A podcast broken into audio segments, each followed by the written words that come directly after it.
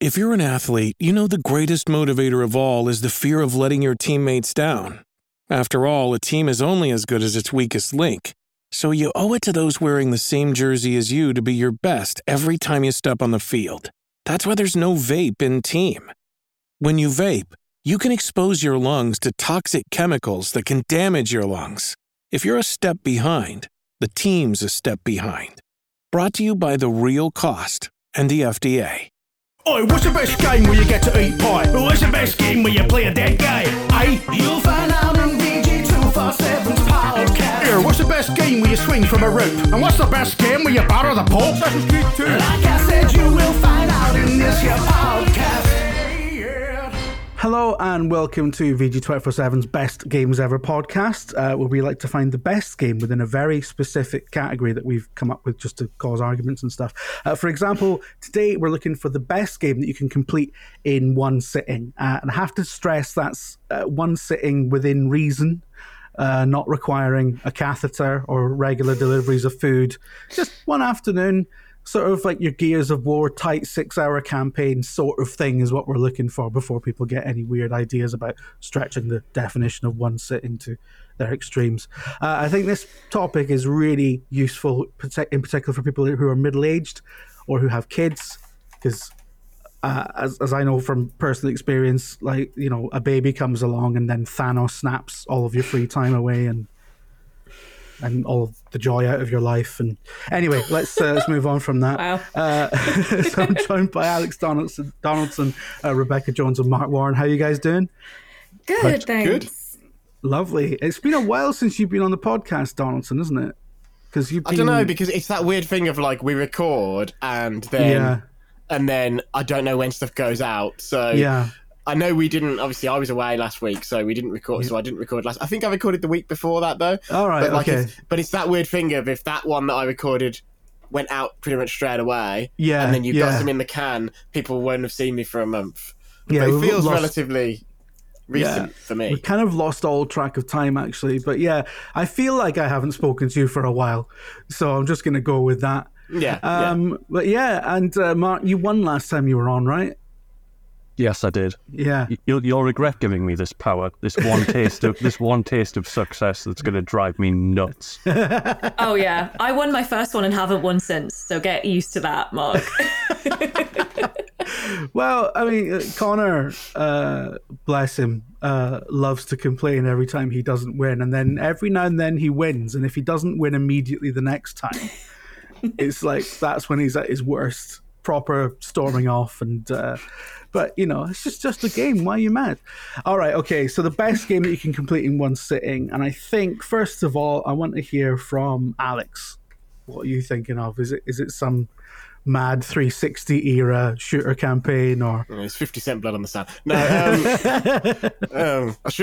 No, not a bad choice to be fair.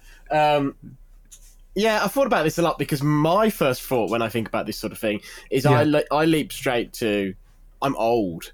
So I leap straight to a lot of the games on the shelves behind me because if you pick a good Super Nintendo, Mega Drive game, you pick Sonic 2, Sonic 3 and Knuckles, Super Castlevania. I mean, if you're 4, good at Sonic 2, it's like 29 minutes. Yeah, exactly. You know... I came down to, and even because I haven't sent you my pick in advance, even as I am talking, I'm flitting between two different games, one of which is like a contemporary game, and one of which is one of my favourite games of all time, but it's an old man's game. But like, and up until literally this moment, I was going to pick the contemporary game. Yeah. And if no one else chooses it, I'll tell you what it is at the end. But, okay. All right, okay. But having said the words out loud of literally, when I first think of this topic, I think of old games because games used to be short, and you know they used to just be short and difficult. Just very careful there not to say short and hard. And they just, you know, it was the arcade thing, right? They were designed, you wanted to have a game that if you could complete it felt substantial. but you didn't want it to last for too long because you wanted to get that person off the machine and to put a quarter in to get the next person to come and put their money in. And that logic transferred over to console games as well. And for me, the ultimate game where, when I was a kid, right through to my teenage years, right through to now, every now and then.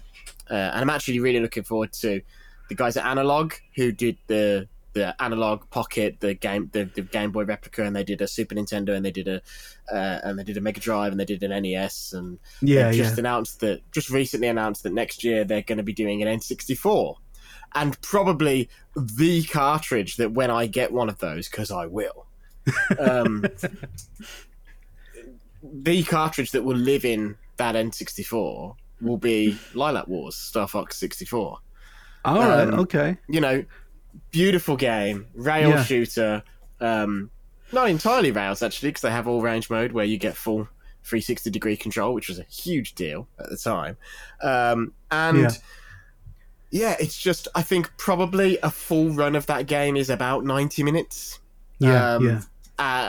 It's obviously the thing that I love about it. So the other game I was going to pick was an indie game that is sort of a story experience that is about 2 hours long, and by the time you get to the end of it, that's it, you've seen it all. And the thing that swung me back to this literally in the last seconds before the words fell out of my mouth is that Star Fox 64 has got a lot of depth to it in terms of the way some of the enemy encounters work, in terms of certain levels have secret passages that lead from one level to another level, because obviously the way the galaxy in that game is split is there's sort of a top path, a bottom path, and a middle path. So the first level, depending on what you do in the first level, you either end up on the hard route or the easy route, and then you can either stay on the hard route or easy route, or come back in to the normal route, or you can do things like go through like a teleport sort of space, I don't know, hyperspace jump or whatever to get from the easy path to the hard path. And it isn't like this is a game giving you a choice at the end of a level. It's based on your actions. So one of your wingmen might say, follow me, and if you follow them, it leads to a different path. If you defeat a boss in a certain amount of time. A really good example is there's the level where there's a couple of levels in the game where you're in a tank and not a fighter, and in one of the levels your tank is chasing along a train. And when you get to the boss, there's switches you can switch where instead of fighting the boss, you basically flick the switches with your shooting to change the track, and you send the boss like flying into a building, which destroys him and blows up this huge weapon factory. And if you do that, that's like the good ending of the level. They actually have like terminology for this. So it'll either say like mission failed, failure, mission complete, you got through it, or mission accomplished, which is like the best possible path. So if you flick all the switches and kill the boss in that way, it sends you up to the hard route. If you fail to flick the switches and defeat the boss normally, it sends you down to the easy route. And so discovering all that stuff is really, really fascinating. And it's amazing how long, if you obviously these days you have the internet and you find out, but it's amazing how long stuff can elude you for in that game. How long people can go without realizing there's a submarine level because it's on the hard path, and the way in which you reach that level is you have to do a specific boss fight very, very quickly, and it's, if you don't know what you're looking for, it's quite difficult to do. So I just not only is it a game you can complete in 90 minutes, but it's got these sort of permutations and stuff that encourage you to complete it over those 90 minutes more than once, encourages you to come back. So if you've only got an hour and a half, you can enjoy this really fun little story and just muddle your way through it. But if you've got a whole afternoon, you could actually do it 2-3 times. And as well as the routes giving different levels, different challenges, different bosses, you're getting different story beats as well, and you're learning different things from the dialogue in the levels. You go for the easy route, and the ultimate bad guy, sort of the end of the game, teaches you that he's still alive. You go the hard route, and you actually get a more definitive ending and learn a bit about what happened in the past. And I just love it. And it's one of those games where I remember, like, there was a forum I used to be really active in, and this is... Oh, here we go. This is not that... It's a while ago, but it's not like ancient history in the sense that this will have been during the middle of the 360 gen and stuff like that. But they had a thread that was like a Star Fox 64 challenge thread where it was like who can get the highest score through the campaign. Yeah. And I competed in that thread and probably played the game 50, 60, 70 times in search of like optimizing my route and knowing, it's like when you play a lot of Time Crisis, right? You know where guys are going to jump out from, so you're almost pointing at them before they appear, which those games would also be great for this category. And so, yeah, Star Fox 64, it is genuinely in my top 10 favorite games of all time. I think there are very, very few games that are so tightly wound and just there is not a thing wrong with it, really. Yeah. I think it's that's spoken to in the fact that Nintendo keeps returning to that well as well. So like the most recent Star Fox game, it's sort of a reboot sort of thing of 64. They've got a couple of levels that are hardcore tributes to 64 with a lot of the music and a lot of the secondary characters make a return and stuff like that. And the reason they keep going back to it is because it is just this perfect little slice. And that's the thing that makes it quite hard to make a new Star Fox as well, because really they've done it. They've made this absolute perfect machine of a game that lasts the perfect amount of time but has wonderful depth for if you want to get a bit more out of it. It doesn't feel like when you paid £50 for it at the time, it didn't feel like you were getting shortchanged despite the fact it was only an hour and a half long. And yeah, it's just wonderful. How long does it take to like do everything in that game? Like if you were like, I don't know how you would measure it, but if you were going to 100% that game. So there's two answers to that question, I guess, which the first answer is if you just wanted to see all the levels, everything on easy route, everything on hard route, and everything in between, you could probably do that in 3 or 4 run-throughs. Okay. We're talking about 6 hours. Okay. Now, they also have a thing where there's medals, and the medals are... They don't actually do anything. Well, if you get them all, you unlock a thing for multiplayer, but who cares? But the medals are like achieved by getting very, very high scores on every single level, and some of the levels are quite easy to get medals on. Some of them are so fucking hard to get medals on. It's things like you have to, in order to have the chance, you really need to enter the level under certain conditions with wingmates, either with you or without you, because it changes the enemy spawns and stuff like that. And bloody so to do that, that's where I've done that, but to do that, that is like a big commitment and you're thinking about it. But I don't really count that towards the 100% because that's just replaying loads of content you've seen, or it's like getting 1,000 gamer score. You know, it's... But yeah, to see everything, it's, I would say, 3 or 4 run-throughs. If you knew what you were doing and you knew where you were looking. That's basically an afternoon, right? Yeah. Okay. All right. Fair enough. I thought I was going to trip you up there, but it didn't. All right. Okay. So moving on. I think it's only Martin that's actually told me what they're picking this week. So I'm quite excited. I'm finding out. I'm learning as we go. Rebecca, what have you got? Oh, so as with Alex, I up until pretty much the last minute was trying to like lock in my pick because there is so much to talk about because I'm big into indie games, as you might know. I do another podcast, which is an indie gaming podcast. Check out Indie Venture Podcast. I have got permission to mention it. So many indie games. Oh, it's fine. Corporate overlords don't perceive me. It's okay. I'm allowed. There's so many indie games you can complete in a single sitting. Like famous ones like Gone Home and Unpacking would be like really good examples. And there's like personal favorites of mine, like A Year of Springs. I love A Year of Springs. I nearly picked that. But on my other podcast, we do have an episode scheduled in on this exact same topic, but we can only mention indie games. So it's like, I'm going to avoid the overlap and do a little bit of a promo. And I've mentioned this podcast on there, so it's fine. But but one game that I absolutely won't be mentioning on that one, despite being one of my favourite games, so I'm going to bring it now, is The Awesome Adventures of Captain Spirit, which is definitely my pick for this. Okay, yeah. Obviously anyone who's encountered me in any sense for more than about 20 minutes before will know that I love Life is Strange, the whole sprawling superhero coming-of-age adventure game franchise. There have been 4 main games now. But there have also been some side games, and The Awesome Adventures of Captain Spirit is one of those side games, which was released as a free playable teaser for Life is Strange 2, actually the third main game. Don't worry about it too much. That's not the point right now. But I love that game. It is, in my opinion, it's just like a really perfect little game. And it's the fact that you pay nothing for it, you go in with very low expectations. But when you actually... You know, it's the same quality as the paid games in the series, which is a fantastic place to start from. It's just short.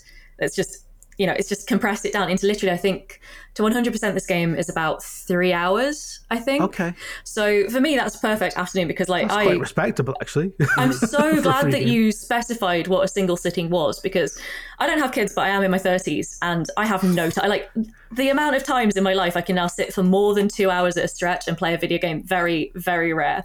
So I do love like a perfect little short game. And the thing about Captain Spirit is that it is also set in more or less real time, which I think is a really nice way of structuring a game that can be completed in a single sitting, to have it basically more or less running in real time for the character as well, which is really nice. The conceit being that you're playing as a 9-year-old boy on a Saturday morning, and you're just kind of going through his Saturday morning with him, which sounds boring, but it's... For one thing, it's got the sort of everything that makes the whole Life is Strange series so charming. It's got like the beautiful music, the beautiful animation. It's got the very intense emotional beats as well. It goes some places, like some devastating places. I will say Life is Strange is known for being a series that makes people cry. I love it, but I've only cried once at it, and it was at a moment in The Awesome Adventures of Captain Spirit. So that's kind of the baseline. You're going to get your gut wrenched by this. But the reason I think it is such a great game is because it's about play. So it's kind of a meta game in that sense, because it's very literally happening. It's this little boy playing in his house on a Saturday morning. It's like December, so it's been snowing because he's in Oregon. So he can like go and make a snowman. He can sort of like play with his toys in his bedroom, all of these things. But it also takes place on this level where he's imagining that he has superpowers, which some characters in Life is Strange literally do, but this kid doesn't. And he's not aware of them yet, because it does come up later. But he's kind of... There is a layer of imagination within the game, and different button pushes can kind of filter that layer of imagination over what he does. So you can complete a task normally, or you can press like L2 on controller or something. And his imagination kind of takes over a little bit of the scene, which I think is, it's adorable. I'm not usually a big fan of kid protagonists in games, but this kid, Chris, oh my God, I love him so much. He's like, my sweet baby. I just want to protect him. This sounds amazing. Yeah. It's so good. It's so lovely. I never got that far in Life is Strange because I really enjoyed what I played. This is going to sound awful, but I didn't. Hearing it described as a sort of a franchise that's kind of about superheroes coming of age, I was like, is it? Oh shit! I mean, I knew about like I knew that in the first game you have the rewinding time mechanic and everything.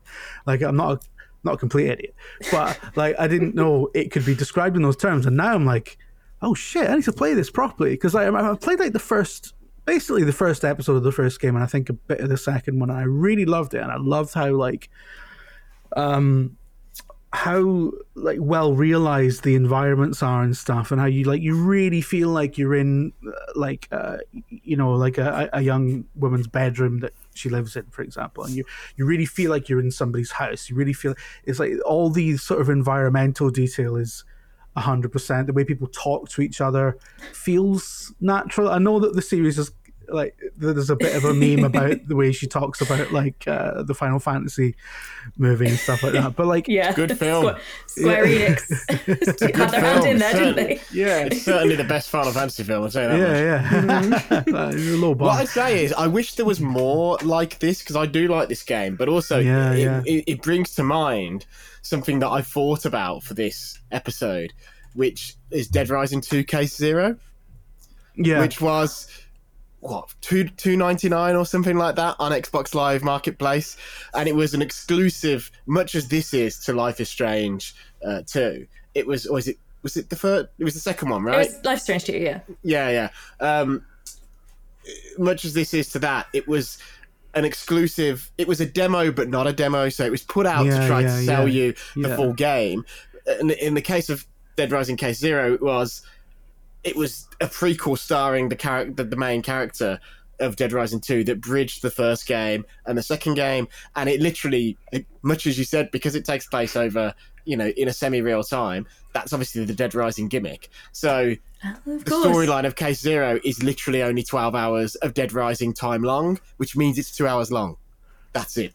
Yeah. So it's a really interesting, fascinating. It's really sad, actually, because even though Dead Rising 2 is on everything else, that is still Xbox 360 exclusive. Oh no, I hate when that happens. It winds me up. Yeah, and you know, if you completed it, it gave you unlocks in the main Dead Rising 2 and stuff as well. But that, but it brings to mind that, and I'd love to see that more often. See companies put out small slices, even if they're not free, that are sort of standalone stories that tee you up for. Yeah, the big game. Yeah, it's like getting your DLC first, right? It's just a different in a way, experience. Yeah. Yeah, like I really loved the Assassin's Creed kind of hub idea. When they were, I can't remember what it was called, but because I'm old, but like, you know, they were talking about this idea that it would just be like little vignettes. I love the idea of, because I love Assassin's Creed, but I don't have like 600 hours to spend on fucking walking through mud huts in Viking England, like, so like the idea of like a sort of 6 hour Assassin's Creed sort of, you know, standalone story that's like a fiver, you know, that sounds incredible to me. I love that idea. So you can kind of play around in that world that you like, and but you know, it's not a big commitment.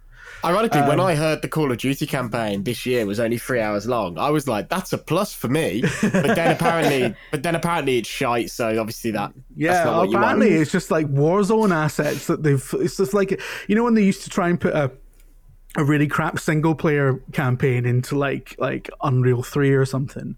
Yeah, and it was just like it was just like, you know, like guys from The Office doing a bit of VO. It's like let's get like the barista from around the corner to voice a grunt or something, and it was like apparently it's like that. It's really cobbled together. Sharif hated it. So all right, okay, moving on. Mark, what have you got for us? Because I feel like you've got a really good pick. Right, so what I'm not going to do to start off with is do a massive long list of games that I could have nominated, because my life runs like the German railways and I locked this in on Monday morning. Show off. But what I am immediately going to do is completely date when this is being recorded, because tomorrow, or today possibly, like a Dragon Gaiden, the man who erased his name, which is one of the most concisely titled video games that's ever been put out, comes out. And I've gone with a Yakuza title. It's called Streets of Kamurocho. And basically, it's a thing that Sega put out back when it had its 60th anniversary back in 2020. And it was basically a piece of freeware that they put out on Steam. And it's just a reskin of the first level of Streets of Rage 2, but with the Yakuza makeover. Yep. I love it. They also did a Golden Axe one, right? I can't think what that was. I can't remember about that, but yes. Basically, this game is first level Streets of Rage 2. You're walking through the streets of Kamurocho. There's loads of all of the landmarks that you remember. There's the bar called Serena. There's the which way do the stairs go, though? That's the real question. Yes, there's the soap land that I think Goro Majima drives either a bulldozer or a lorry through at some point in the series, just on a whim. Yeah. But yes, basically you walk through the streets, beating people up in Streets of Rage style. It's all of the move sets from that game. There's three boss fights. One of them is the Chinese mafia guy that's in a bunch of the early Yakuzas. Yeah. One of them is Akira Nishikiyama's underling, and then the final one is Akira Nishikiyama, and you walk into the bit where he is. He's in an alleyway for some reason, out the back of Bacchus, the bar, and you walk out, he's surrounded by goons. He immediately, his first move is just to rip his shirt off, which, okay. But yes, but basically, it's a very short game where you just walk through all of these, beating them up. And you can either play as Kiryu, Majima, or the prize that you get for beating it one time is unlocking Ichiban as the third character. But yes, I've looked it up on the incredibly reputable How Long to Beat. A main story playthrough of this game takes 21 minutes. Okay. A completionist playthrough of this game takes 36. And what I thought it would be interesting to do is try and quantify that in the only terms that you can for the Yakuza series by comparing it to the length of karaoke songs. Yeah. So, I've prepared this. This is great. Bakami Tai. A song with the title of which sounds very funny in my accent, I'm aware. According to the version that's on Spotify, is 5 minutes long. So, in one completionist playthrough of this game, you can listen to that about 7 times. Back to back. If you wanted to do, fittingly for a game that stars Akira Nishikiyama, the judgment duet that him and Kiryu do in Yakuza 0, you could fit that in 9 times-ish. If you wanted a bit of Majima, 24-hour Cinderella is just under 9 times. And finally, the most important one, the Majima construction theme. That's about 3 minutes, so you can listen to that 12 times in a completionist playthrough of this game. And the thing about it is that, in terms of replayability, once you complete it, it just loops on a harder difficulty.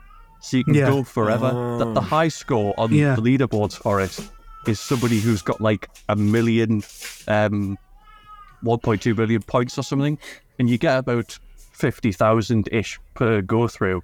So basically, you can sit for as long as you want on an afternoon and just play it over and over again, try and beat your high score once you've got through it the first time, and it's a wonderful way to celebrate the beat-em-up origins of the Yakuza series, which obviously with Gaiden, that's the whole thing that they've gone back to, traditional beat-em-up instead of the turn-based that they've now switched to for the main entries.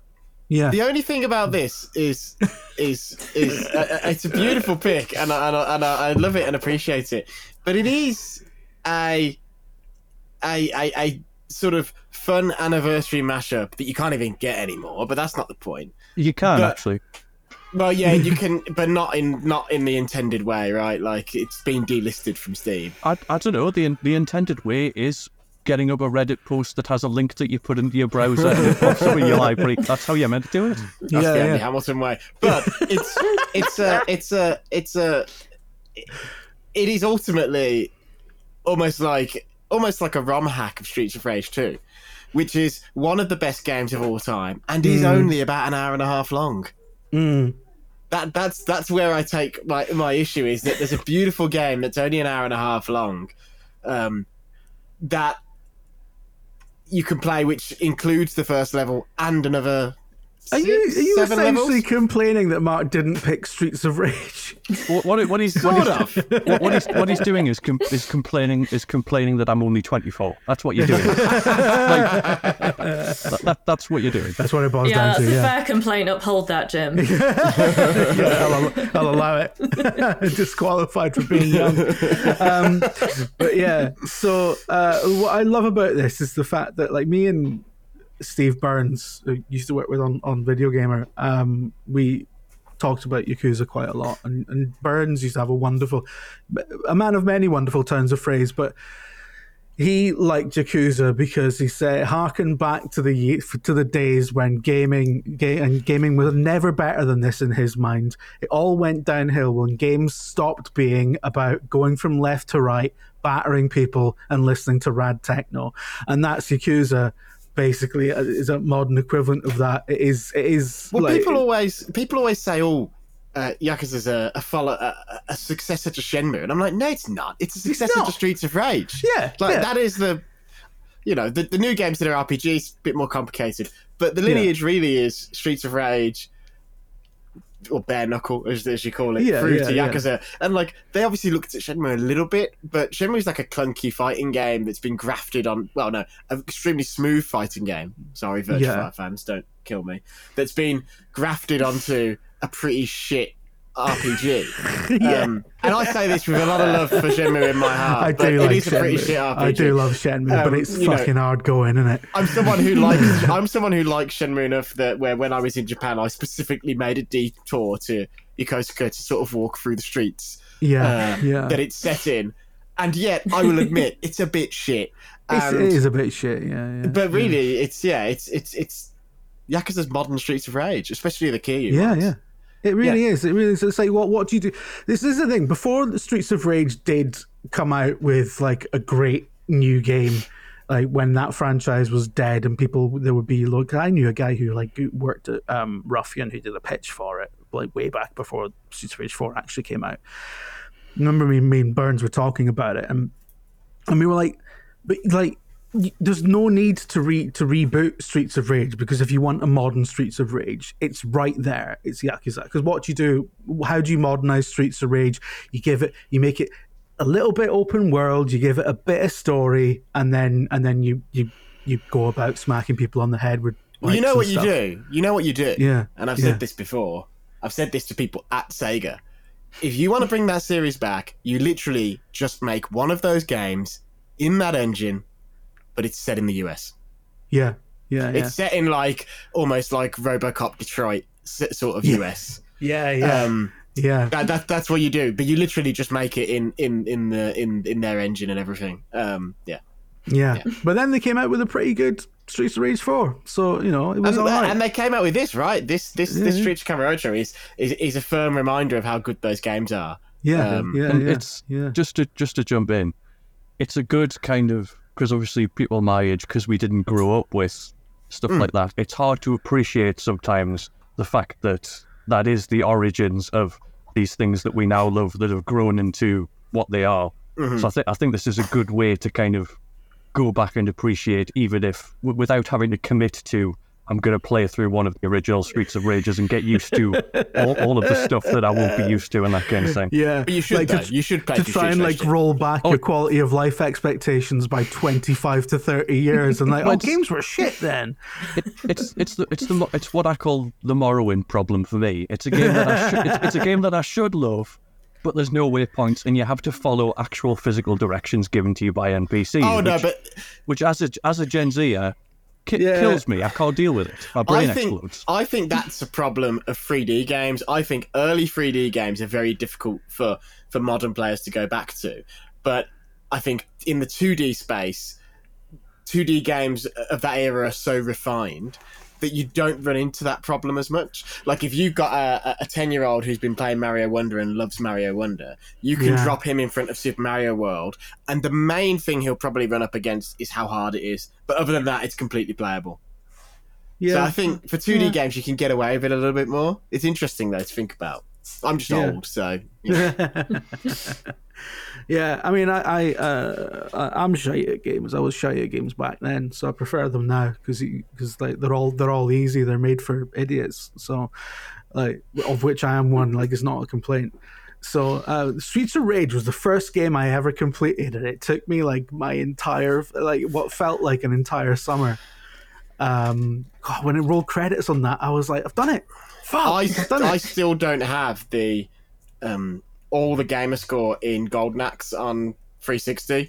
And I didn't remember they ported all those games. They did like Golden Axe 1, 2 and Streets of Rage 1, 2 and 3. And I got full gamer score, I think, in all of them. But for some reason, I could not fucking do the first Golden Axe game. And I used to be able to do it as a kid, but I could not do it. I don't know if my reflexes had got worse over the 10 years in between the two versions or whatever it was. But yeah, probably. Yeah, just like old bad reflexes, probably slightly arthritic, you know.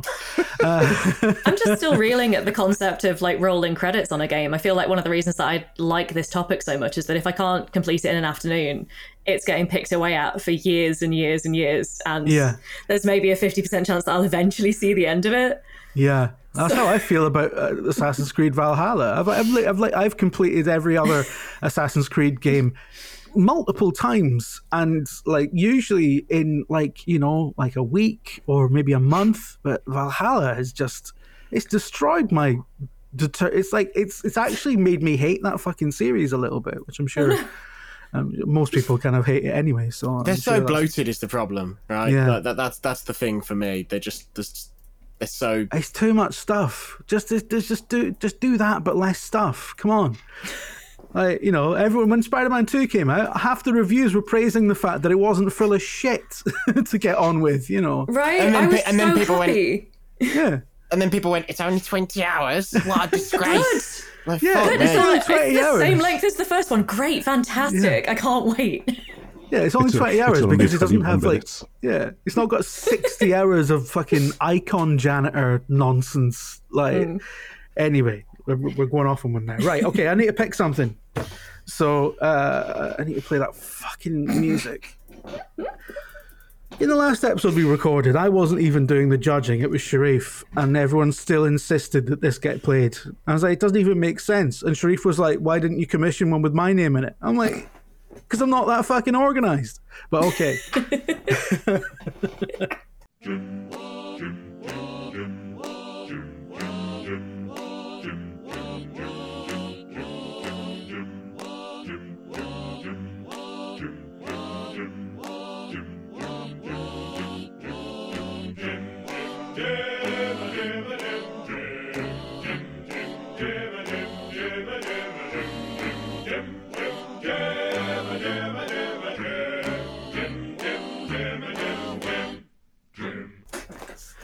Fucking hate it. Right, okay, so sorry Dave Palmer, but I've grown to despise it and you.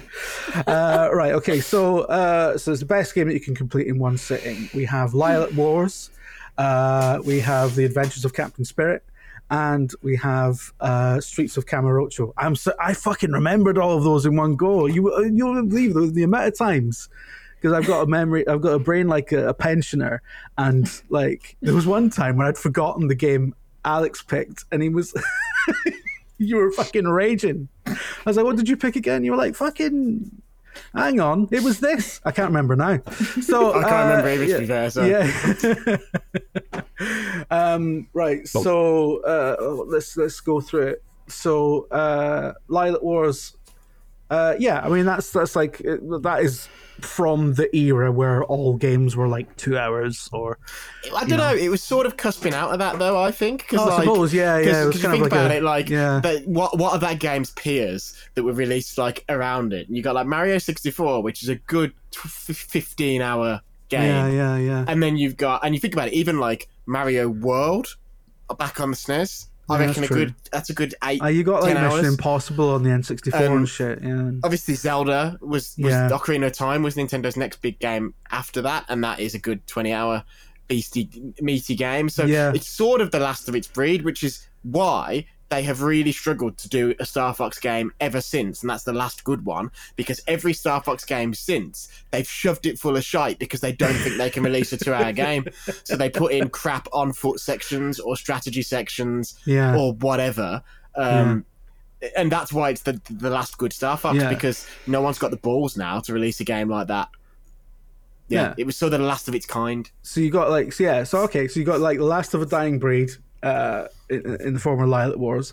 I really love like Streets of Kamurocho. I love that that's a callback to the origins of the Yakuza series as we were talking about, because it really is like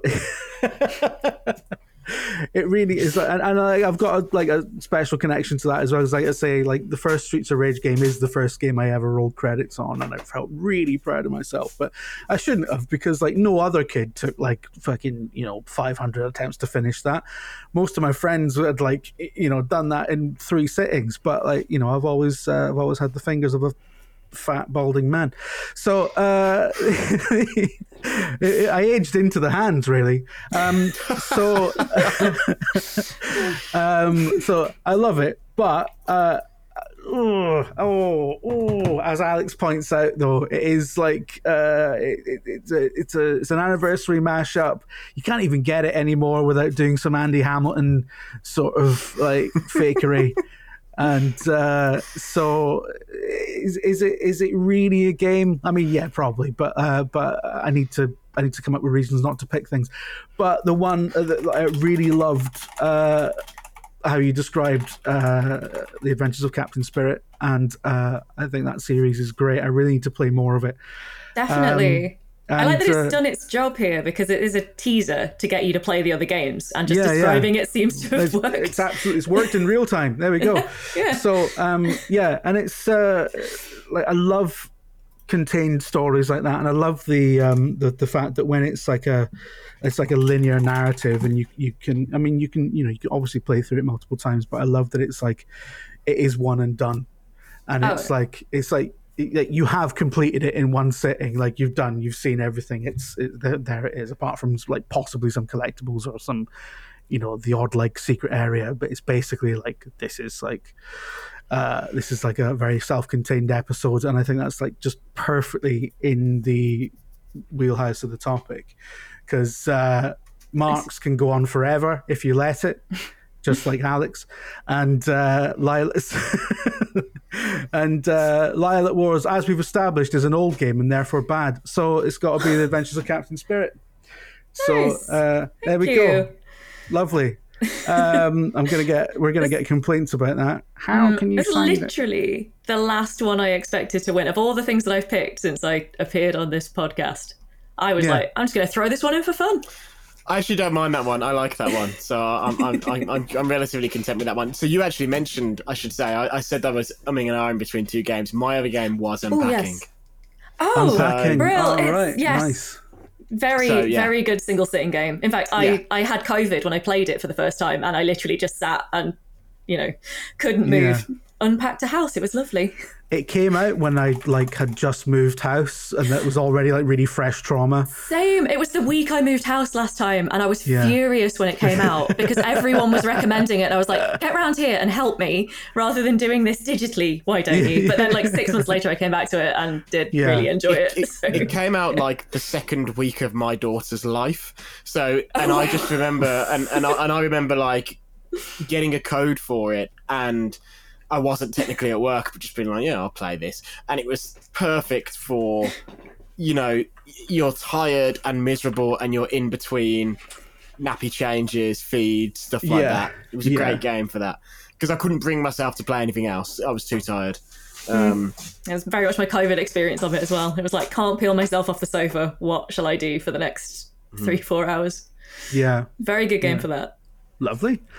Cool. All right. The Adventures of Captain Spirit is the best game that you can complete in one sitting. We've decided that's it's official now. Mm-hmm. Sorry, Mark. Sorry, Alex. But next time.